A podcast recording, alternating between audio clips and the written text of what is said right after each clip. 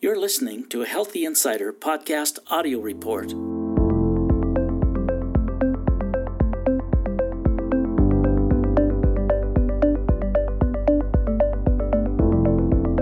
With Josh Long, Legal and Regulatory Editor.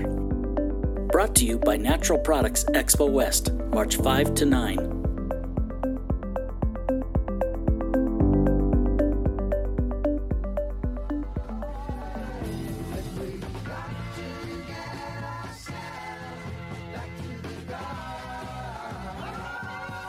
Baby boomers grew up in the uh, you know hippies, Woodstock, '60s era when they were more familiar with this plant. That's naturopathic Dr. Rob Streisfeld, aka Doc Rob, describing cannabis.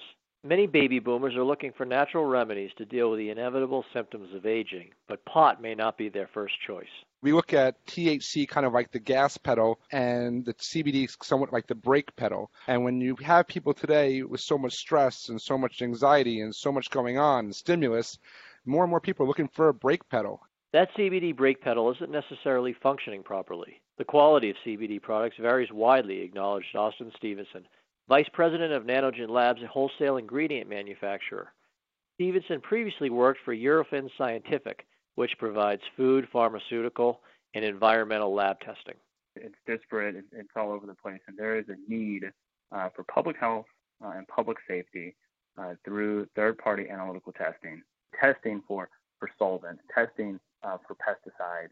You know, these things we know are harmful, and so we want to ensure that those uh, contaminants are not getting into the final product um, that consumers uh, are enjoying every single day.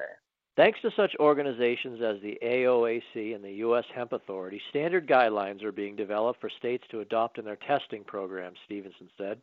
Such work could lead to uniform CBD testing standards and practices across the United States. Right now, you know, different states have different testing programs.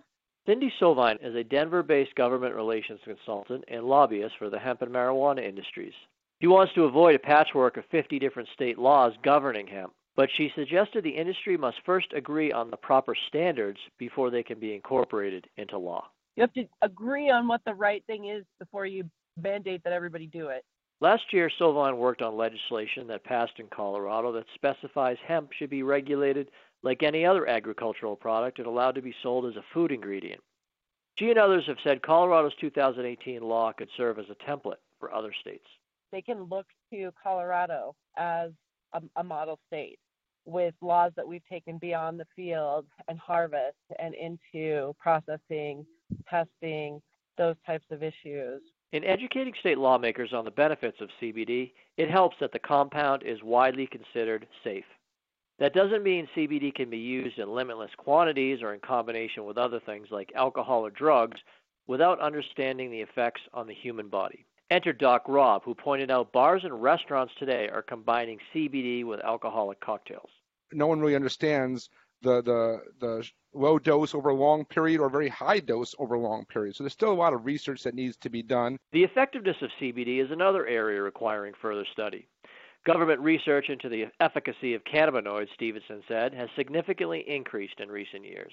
I think we have a, a long way uh, to go until you know we fully realize um, all of the positive effects uh, that cannabis uh, can have on all different product types and you know on ultimate enjoyment and lifestyle. I just urge all manufacturers and operators continue to challenge the status quo uh, and support you know further research uh, because you know as we all know data drives results uh, and we're, we're driving you know uh, in a path um, that's going to, to yield some amazing results um, for, for this industry uh, in the near term uh, and, and ultimately in the long term.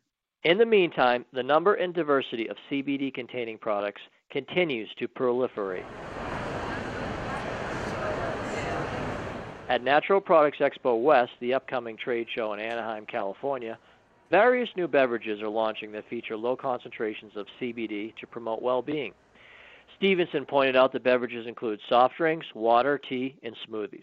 Doc Rob predicted CBD will be a common ingredient across nearly all product categories in the near future, but he recommended companies examine how the ingredient fits into their broader portfolios. If you're hanging your hat on one compound and this plant itself has over 500 compounds, again, isn't that a little short-sighted? All I tell people is, you know, have a have maybe a plan B or additional uh, you know items or ingredients in your portfolio that I think if you focus on CBD alone, you might have an 18-month bubble where you make a lot of money, but what happens after that to your business? That's my only concern. Oh, just a reminder, the Natural Products Hemp and CBD Summit is on Tuesday, March 5th from 9 a.m. to 4 p.m. at our Natural Products Expo West trade show in Anaheim, California. Cindy Austin and Doc Rob will all be speaking there. Don't miss the event. We appreciate you listening to this report, and we'll see you soon.